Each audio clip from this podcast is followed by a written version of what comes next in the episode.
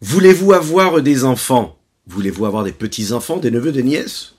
C'est un témoignage du Rav Adin Even-Israël, il y a quelques années. Il est en voyage aux États-Unis, il rencontre un couple d'amis. Elle est avocate et lui est médecin. Mais ils n'ont pas d'enfants. Il lui demande de demander au Rabbi de Lubavitch une bénédiction. C'est ce qu'il va faire. Le Rabbi de Lubavitch répond au Rav Adin une suggestion, qu'il respecte un petit peu plus les lois de la pureté familiale. Ce couple-là est quand même un couple qui respecte les lois de la Torah et des mitzvot. Le Rav Adin revient vers eux avec cette réponse, et avec subtilité et raffinement qu'on peut l'imaginer, leur propose de respecter un petit peu plus les lois de la pureté familiale. Les mois passent, ils rentrent en Eretz Israël, et le téléphone sonne, et vous l'avez compris, le miracle a lieu. L'avocate annonce au Rav Adin qu'elle est enceinte, qu'elle attend des enfants. La grande surprise, c'est que quelques mois plus tard, il va envoyer son fils aux États-Unis et il lui propose de rendre visite à ce couple-là. Et là, le spectacle est magnifique. Il rentre dans la pièce et il voit trois petits berceaux avec, vous l'avez compris, des triplés. La bénédiction du rabbi, le respect d'une mitzvah, même quand on a l'habitude de la respecter, mais de le faire avec beaucoup plus de méticulosité et de précision, nous permet de créer le réceptacle pour l'abondance, pour la bénédiction divine dans notre vie de tous les jours. Boker Tov les Koulam, bonjour à toutes et à tous. Infiniment heureux de vous retrouver en cette magnifique matinée que Dieu nous offre sur la terre. J'espère que vous allez bien. Je suis infiniment heureux d'être là avec vous. Je vous invite à partager, à liker et commenter cette publication afin que nous soyons toujours et plus à étudier notre Sainte Torah, à diffuser ces principes-là, ces notions de Hassidout. C'est ce qui va nous permettre d'apporter et de rapprocher la venue de Mashiach, celle qui nous permettra la délivrance totale, délivrance totale pour le monde entier, celle qui nous permettra de nous retrouver en Eretz Israël avec tous nos êtres proches, et bien sûr, bien sûr, bien sûr, vivre cette Torah, cette sainteté, cette pureté sur notre terre sainte en Eretz Israël. Juste après ces quelques notes de Nigoun, nous étudierons notre Tanya du jour. Très particulier aujourd'hui. Il parle non seulement du peuple juif, il parle des nations, il parle de la vitalité divine.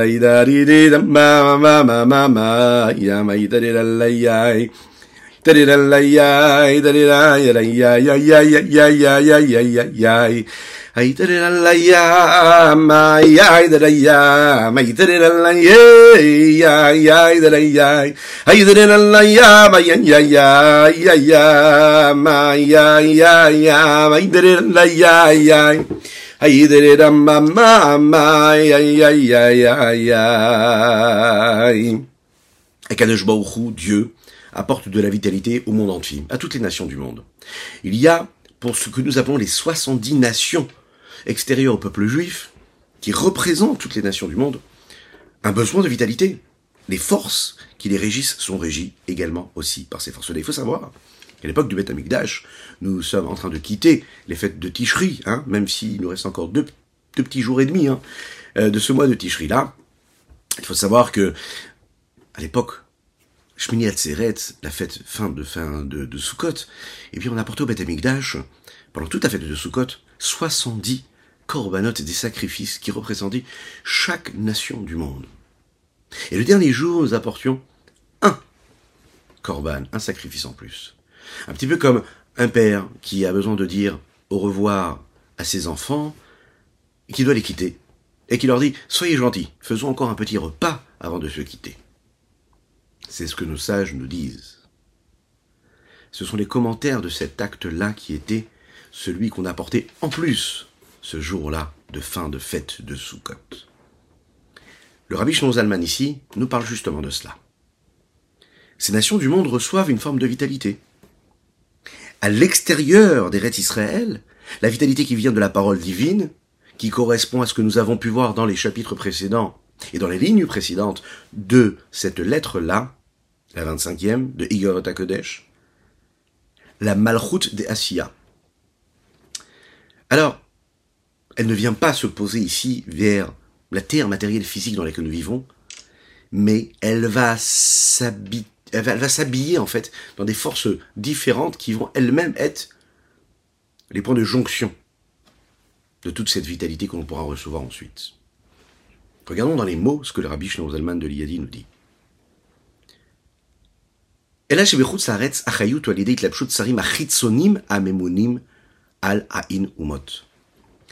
d'Eretz Israël, la vitalité qui vient de la parole divine, elle ne vient pas directement vers la terre matérielle, mais elle va s'habiller par ces princes-là, qui eux représentent chacune de ces nations-là. Ils sont nommés sur ces nations-là. Euh, on peut le voir, dans la vie de tous les jours, il suffit de regarder ce qui se passe dans le monde entier pour comprendre que nous sommes tous différents. Chaque nation, elle a sa culture différente. Et si elle a une culture différente, elle a une façon de se comporter, elle a une langue différente, elle a une attitude différente, des, des appréciations différentes. Cette essence-là, en réalité, qui crée cette différence-là, provient, on le sait, vous l'avez compris à travers la Hassidout, vient d'une force, d'une énergie spirituelle. Et cette énergie spirituelle, c'est en réalité ce prince-là qui est responsable et qui, lui, va façonner hein, les traits de caractère, si l'on peut dire, de cette nation-là. Et cela va se traduire à travers ces différentes cultures. Ces princes-là sont considérés comme des forces extérieures. Extérieures superficielles, dans le sens où elles sont là seulement pour faire passer, transmettre cette vitalité-là, mais non pas dans cette profondeur. C'est une conséquence claire de la vitalité physique qu'on est capable de vivre et qui en réalité reflète la profondeur même de cette vitalité divine qui est là. Les conséquences extérieures et superficielles qu'on est capable de constater sont l'existence même de ce que nous appelons la clippa, l'écorce. Nous avons le fruit, nous avons l'écorce. L'écorce ne nous intéresse pas, mais elle est là aussi, cette écorce-là, pour protéger le fruit. Les forces de l'impureté, les forces négatives, elles sont présentes, elles sont là, elles sont nécessaires. C'est ce qui nous permet de protéger quelque part, dans un certain sens, les forces de vitalité divine positive profonde. Alors comment est-ce possible? La première chose qu'il faut savoir, c'est que la vitalité divine, elle vient justement dans ce monde-là par les vêtements, qu'on pourrait appeler ces vêtements-là, qui, eux, permettent la réception, la bonne réception de cette vitalité-là. A priori, ces princes-là, de ces nations, sont, ne sont pas négatifs en soi. Ce sont des envoyés d'Akadosh Baruch Hu, de Dieu, qui sont là pour créer une entité, un état, quelque chose dans lequel Dieu ne se dévoilera pas. Cette entité proprement dit, qui est reçue, peut créer en réalité une force de négativité, du mal, mais en réalité à la base, ça n'était pas quelque chose de mal. Ce sont des vitalités qui sont les conséquences même de cette énergie première qui est descendue ici-bas sur Terre. Comment cela se passe techniquement? Regardons dans les mots. Dehainu. Il vient ici-bas une étincelle divine qui vient de la parole divine, qui est appelée Malchut d'Assyah. Ce n'est pas la parole de Dieu elle-même, ce sont les paroles de Dieu qui proviennent de la Séphira de Malchut, du monde Asya, le monde Asya qui est le dernier des différents mondes, Atsilout, Briya, Yetsira, Asya. Dans chacun des mondes, on le sait, il y a ces dix forces, ces dix énergies, ces dix Séphirotes. La dernière de Asya qui est Malchut, elle, qui correspond aussi, on le sait, à la parole, à l'expression, à l'extériorisation de quelque chose de profond, vient descendre dans la clippa.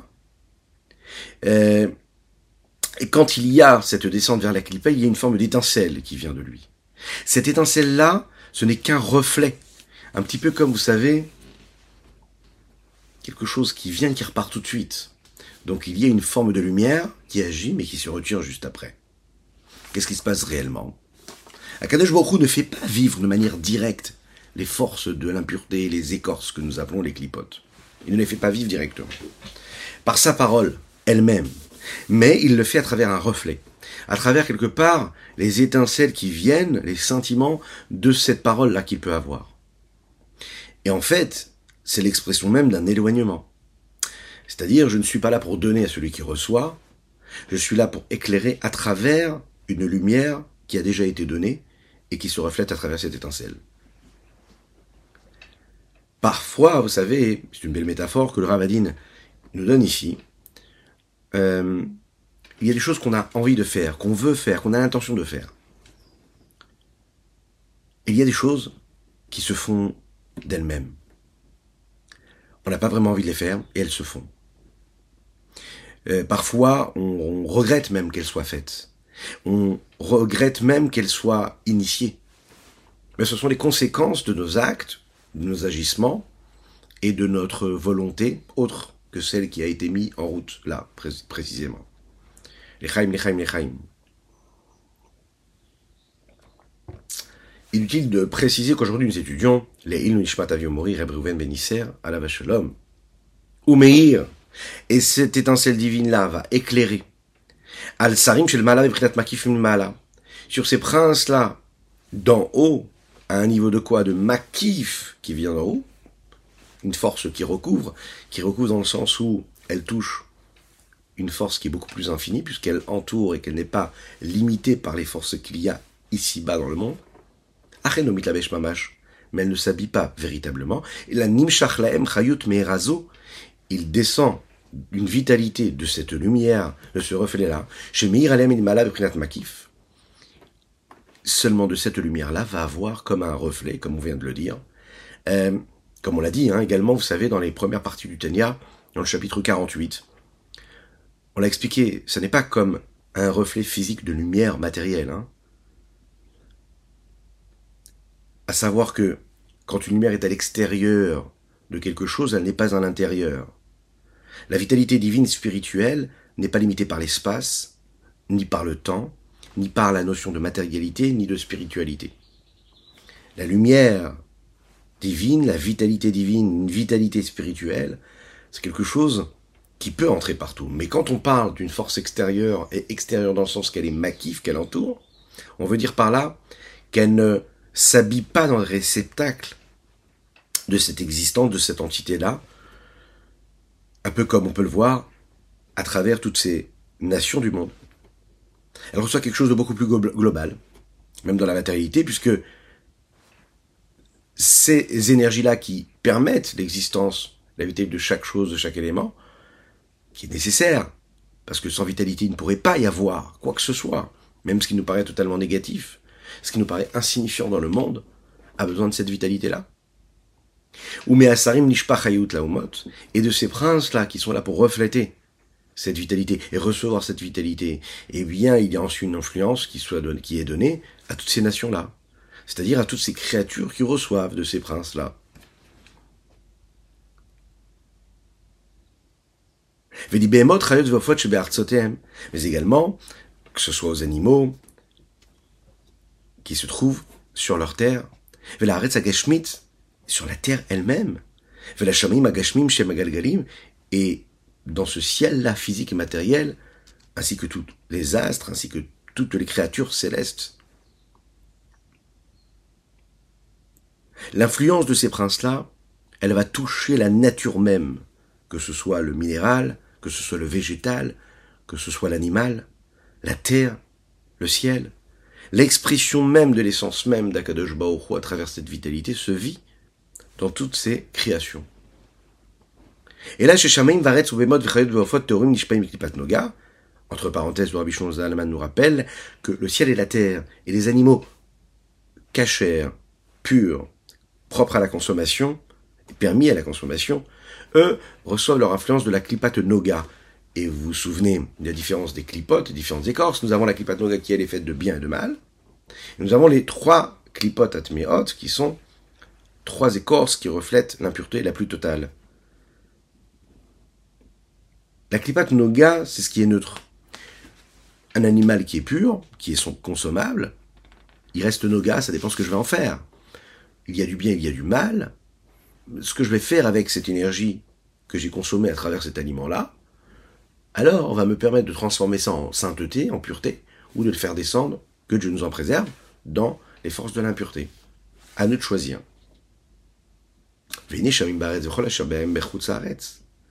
Là, maintenant, le ciel et la terre, et tout ce qu'il y a à l'extérieur de la terre, là, ici, on voit que le Rabbi Shneur Zalman fait une différence entre le ciel et la terre qu'il y a à l'extérieur d'Eretz Israël, et le ciel et la terre et leurs créatures qu'il y a dans Eretz Israël. Le ciel et la terre qui se trouvent à l'extérieur d'Eretz Israël correspondent aux terres des nations, qui, eux, reçoivent leurs énergies de ce que nous appelons les soixante-dix princes. En Eretz Israël, on ne reçoit pas nos forces de ces princes-là des nations, on reçoit nos forces des forces de la Gdoucha directement de Dieu. C'est la raison pour laquelle, de par ce qu'elles sont, toutes ces créatures-là, que ce soit sur terre ou dans le ciel, en Eretz Israël, il y a une force pour recevoir de la sainteté proprement et ne pas passer par ce que nous appelons la Klippa.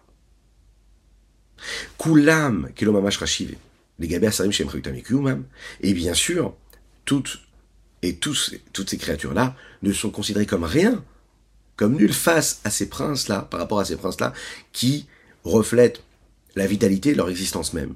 Ve asarim kelo mamash rashive, et ces princes-là ne sont considérés comme quelque chose,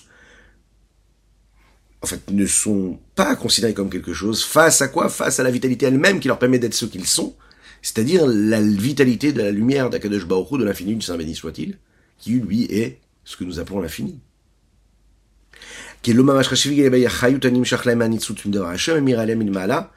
Par rapport à cette vitalité qui vient de la parole divine, qui s'est étincelle, qui vient de la parole divine, et qui leur permet de recevoir ce qu'ils reçoivent. En fait, il faut savoir que la règle générale qu'il y a dans tout système d'ordre de l'enchaînement de différents niveaux, c'est que le niveau le plus bas est complètement annulé par rapport au niveau qui est plus élevé que lui. Il n'est même pas considéré comme quelque chose, il devient nul, inexistant. C'est ce que nous appelons le principe même du bitoul, l'annulation la plus totale. Pour pouvoir intégrer, recevoir quelque chose qui est bien plus fort, bien plus haut, qui me permet de sortir de mes limites, par définition, je dois quitter mes limites. Je dois quitter, je ne dois plus être. Le fait de cesser d'être, c'est ce qui me permet d'intégrer quelque chose de nouveau. Verfalpiken, tout de même, il faut savoir que Achayut animshach letocham, la vitalité qui vient dans ces différents niveaux de la Klippa, mais harazo, de cette lumière, de ce reflet de la parole d'Akadosh Baruch Hu qui vient de la Gdusha, ou bifrinat kalut betocham, il est à un certain niveau en exil à l'intérieur et ne peut pas s'exprimer. La Shrina est emprisonnée. C'est la raison pour laquelle beshem Elohimacherim, c'est la raison pour laquelle ils sont appelés par ces noms-là, Elohimacherim, d'autres dieux. Mais qu'est-ce que cela veut dire? En fait, puisque la vitalité divine qui peut se trouver dans ces nations du monde, c'est-à-dire qu'ils reçoivent de ces princes-là en exil, ils ne voient pas la force divine qu'il y a à l'intérieur. Ils pensent que tout ce qu'ils reçoivent, ils le reçoivent parce qu'il y a ses chefs, qu'il y a ses princes qui leur donnent ce qu'ils reçoivent. Ils sont appelés des Elohimacherim, d'autres forces. Vekaroulé, ils sont même appelés, d'ailleurs, ces gens-là, ces personnes-là, ou bien ces nations du monde, qui régissent et qui diffusent et qui profitent de cette vitalité, de ces forces-là. Ils s'appellent eux-mêmes Elaka Delakaya. Ça veut dire que Dieu serait un Dieu des dieux et qu'il y aurait différentes forces dans les nations et que ces forces-là seraient des vraies forces. Ils se trompent, vous l'avez compris. Chez Gamem et Mrinatelokut, il euh, prétendrait qu'il y aurait aussi des forces là qui seraient contraires à Dieu, enfin, séparées de Dieu. Non, parce que tout est Dieu. Même de dire que Dieu est au-dessus de ce qu'ils sont eux, c'est de les faire exister. Mais non, sous Dieu, il n'y a personne qui puisse exister. C'est la raison pour laquelle il faut savoir que toutes les nations qui sont influencées, qui reçoivent, qui sont nourries par ces forces-là, par ces, ce que nous appelons ces, freins, ces princes-là des nations, des différentes nations, sont considérés comme des ovde avodazara. Ils servent des forces étrangères à celles de Dieu, ce qui est totalement interdit. Ad et Ketz, jusqu'à la fin réellement des temps, comme le dit Daniel, le prophète Daniel. Sheyevoula Mavet Vasitrachara. L'autre côté va disparaître. Il va être complètement avalé. Il va disparaître à travers l'inverse de la vie. Depuis le moment du Chet Hetzada'at, la faute du Hetzada'at, l'arbre de la connaissance, que nous venons d'aborder dans la paracha, il y a dans ce monde-là une place pour le mal. Il n'y avait pas de distinction entre le bien et le mal. Adam Arishon, le grand Adam, ne voyait que du bien, ne vivait qu'avec le bien. Le Tov Vara, le bien et le mal, est revenu en lui à travers cette faute-là du Hetzada'at. Et à ce moment précis, et jusqu'au moment où Mashiach viendra, et là vraiment où le mal disparaîtra, l'impureté disparaîtra, eh bien, la Sitra Achara, l'autre côté, les forces de l'impureté ont une, une force ici-bas. Elle a quelque part son mot à dire. Et parfois, ça peut entrer chez chacune et chacun d'entre nous, malheureusement. Mais, on sait qu'on a la possibilité de se réveiller de notre torpeur. Dans notre vie que l'on va vivre très rapidement, c'est-à-dire cette délivrance future qui va arriver, qui est très proche, eh bien là, à ce moment-là, l'autre côté va complètement disparaître, à jamais. D'ailleurs, c'est ce que dit le prophète dans Tsefania. Ve'az, he'efoch et ha'amim safab roal ikrokulam beshem echad, beshem Hashem. Là, à ce moment-là, Dieu ne va plus se cacher, et Akadosh Baruch Hu va transformer sa face, c'est-à-dire qu'il va tourner sa face vers les nations. Et la parole qu'il aura à ce moment-là sera une parole Safa Berura. Ce sera clair pour tout le monde que c'est la parole divine. Elle ne va pas passer à travers des filtres des nations. Tout le monde sera capable de dire et d'entendre, à travers toutes les expressions, les moyens d'expression que l'homme pourrait avoir, que Dieu est là. Le ressentir, le voir, le percevoir. Maintenant, cette situation-là, elle est appelée l'exil de la Shrina en attendant. Vénikra, la situation dans laquelle nous vivons, c'est-à-dire où la vitalité divine est totalement cachée, que ce soit dans les clipotes ou que ce soit à travers ces princes là des différentes nations du monde. On a déjà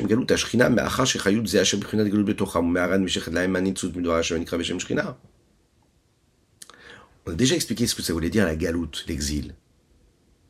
L'exil, c'est-à-dire que je ne peux pas bouger, je suis limité par les Corses, par ce qui m'entoure. La précision ici, elle est donnée sur la Shrina elle-même. Ça veut dire que la même vitalité divine qui se trouve ici-bas, là, en galoute, c'est la Shrina, c'est Dieu. Elle est en galoute, elle est en exil, mais c'est la Shrina. Imaginez se lever le matin et prendre conscience qu'on vit, en fait, avec de la Shrina. Notre comportement n'est pas le même. Le problème, c'est qu'on ne voit pas cette Shrina-là. La Shrina, tant qu'on est en exil, ça peut être une conscience. Le fait d'être conscient que Dieu il est là à chaque instant partout où je suis, ça me permet de sortir de cet exil. Et qu'à chaque fois qu'un homme vit dans cet état d'esprit-là, eh bien, il se libère lui-même, et il libère un petit peu plus le monde, et il nous amène un petit peu plus vers cette libération, cette délivrance la plus totale, celle que Mashiach nous apportera.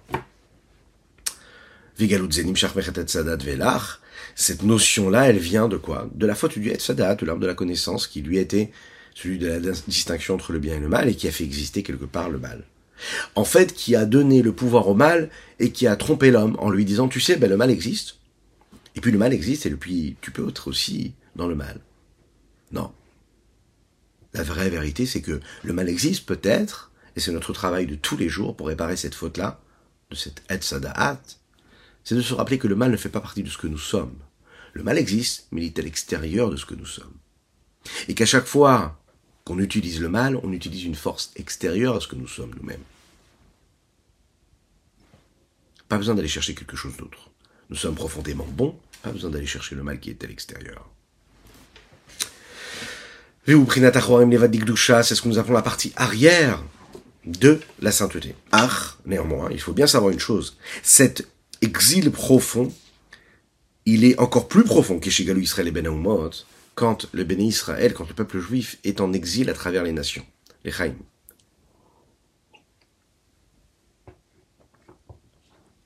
Il est bien connu que Achrizat Israël et Shorsham ou Prinat Panim Elyonim. Chaque chose, chaque élément qui provient de l'âme du peuple juif, que ce soit les anges qui ont été créés par Dieu, que ce soit les petits grains de sable qu'il y a dans la terre, leur existence, leur vitalité provient de la Shrina. Il n'y a pas une seule chose qui ne serait pas de la force divine. Tout vient de cette force divine qui s'habille à l'intérieur, qui les fait exister. La seule différence, c'est à quel endroit on peut percevoir cette force-là divine. À quel niveau je suis capable de percevoir la présence de Dieu, son image. La différence se fait en fait dans la vision que je suis capable, moi, de me faire de ce que je suis en train de voir. À quel niveau? Où est-ce qu'il est mon niveau de foi, de confiance, euh, d'attachement à Dieu, de cette recherche-là, de croyance? C'est le regard que je vais porter sur les choses qui va me permettre de voir un peu plus ou un peu moins de présence divine. Tout dépend de moi, puisque cette présence-là, elle est là. Elle est en exil, mais elle est là. Je décide de vivre dans une réalité, eh bien je vais voir à travers le grain de sable la présence divine. Je décide de vivre dans une vraie réalité, je décide de voir cela en moi, dans ma vie de tous les jours. Le monde dans lequel nous vivons, qui s'appelle le monde de Asya, et de manière beaucoup plus globale, l'existence de tous les mondes, toutes les créatures, sont saisies et enracinées même dans cette force-là de l'action ou de la parole divine, et qui sont bien sûr le reflet de la volonté profonde de Dieu, qui, elle, est difficilement perceptible. Ça, c'est tout ce qui se passe à travers toutes les créations du monde. Par contre, le peuple juif lui-même, sa racine profonde, vient de ce que nous appelons la face intérieure, supérieure, suprême de Dieu.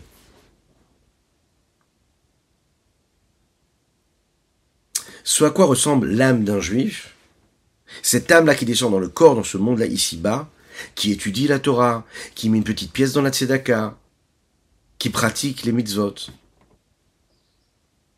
Et plongée dans cette réalité profonde de la volonté divine, dans une profonde reconnaissance de perception, à travers non seulement la capacité que l'on a de voir Dieu, de le ressentir, mais aussi à travers les différents traits de caractère qui sont les reflets des vertus de Dieu, ici-bas sur terre, à travers la profondeur même de sa parole, qui est l'expression de ce qu'il est, à travers les actions de Dieu qui sont toutes ces créatures. Le problème, c'est qu'on est en galoute. Comme le dit le Rabbi Shneur Zalman ici, quand on est en galoute, ine zoi galoute shtema. C'est une galoute, une exil complète, totale. Lorsque le peuple juif est en exil et qui ne peut pas profiter de la partie profonde et intérieure de Dieu, mais seulement de la partie extérieure de Dieu, alors à ce moment-là, la force de l'action qu'il y a dans cette Shrina, de cette présence divine, est en exil. Mais c'est pas seulement sa force à lui, c'est toute la présence de Dieu qui est complètement en exil. Et c'est sûr que les Chachamim, nos sages, ont dit Galou le Edom Shrina Imaem. Le peuple juif, quand ils sont partis à Edom, qui reflète en réalité les nations du monde, eh bien ils ont mis en exil la Shrina avec eux. Mais la Shrina tout entière. Ce n'est pas seulement une, un exil qui a démarré au moment du, de la faute de Hetzada'at, de Adam Arishon. C'est un niveau de profondeur, de totalité même, qui dépasse cette faute-là quelque part et qui se vit ici-bas dans la galoute, dans l'exil. La Shrina elle-même, l'essentiel même du dévoilement de Dieu, de l'évidence même de Dieu ici-bas sur terre, qui se trouve en exil, avec le peuple juif qui lui est en exil. Un homme peut faire quelque chose d'extérieur, de superficiel, a priori d'insignifiant, et parfois même quelque chose de, de, de, de, de, d'important, hein, et de ne pas être présent à ce moment-là. Ça veut dire, un homme va faire quelque chose, il va se fatiguer à faire quelque chose. Il peut parfois même perdre du temps à faire quelque chose. Il va se sentir en exil. Il se sent enfermé, il a une tâche à accomplir, et il se sent pas du tout à cent pour cent de ce qu'il est lui-même, de ce qu'il a envie d'être. Dans sa perception à lui profonde, il est ailleurs. Dans sa tête et dans son cœur, il est ailleurs. Il fait ce qu'il doit faire, mais sa tête est ailleurs. Quand un homme fait quelque chose qui lui parle, qui lui plaît, qui lui correspond, qui le touche, alors à ce moment-là, ce ne sont pas seulement ses mains qui sont quelque part, et sa tête ailleurs, c'est tout son corps qui vit le message, qui vit ce qu'il est en train de vivre. Quand ça lui plaît, quand il sait que c'est positif pour lui, il est à cent pour cent dans ce qu'il est en train de faire. Cet état d'exil, c'est justement ce qui correspond à chacune et chacun d'entre nous pendant cet exil-là global dans lequel nous vivons. Faire quelque chose, avoir la tête ailleurs. Pratiquer la Torah, pratiquer les mitzvot, mais en réalité avoir la tête ailleurs. Quand un homme est capable de vivre sa Torah en pratiquant et en étant à cent pour cent de ses capacités dedans, en vivant ce message de recherche de l'infini du Saint béni soit-il dans tous les domaines de son existence, alors à ce moment-là, il se libère de cet exil. L'exil, c'est d'avoir envie d'autre chose et d'être là, de faire une mitzvah, mais d'être ailleurs dans sa tête ou dans son cœur. C'est un état d'exil. Sortir de cet exil et retrouver la liberté, c'est de réussir à être dans l'osmose, dans cette forme de sincérité, de profondeur. Et ça, ça se travaille tous les jours. Voilà ce qu'on pouvait dire succinctement de ce Tanya du jour. Je vous souhaite toutes les bénédictions du monde, qu'Akadosh Baruch Hou fasse qu'on puisse se retrouver encore, Bezrat Hashem, avec beaucoup plus de force demain pour notre prochain rendez-vous de Tanya. Je vous invite encore une fois à partager, liker, commenter. N'hésitez pas à nous envoyer vos dédicaces. Et bien sûr, je vous rappelle que nous avons étudié aujourd'hui les Unishmat Aviu Mori Reb Reuven Ben Isser Alav Shalom. Nous avons aussi étudié pour la Refoua Shelema, la guérison totale et complète de Avraham Nissim Ben Sultania, Ben Sultana. À très bientôt.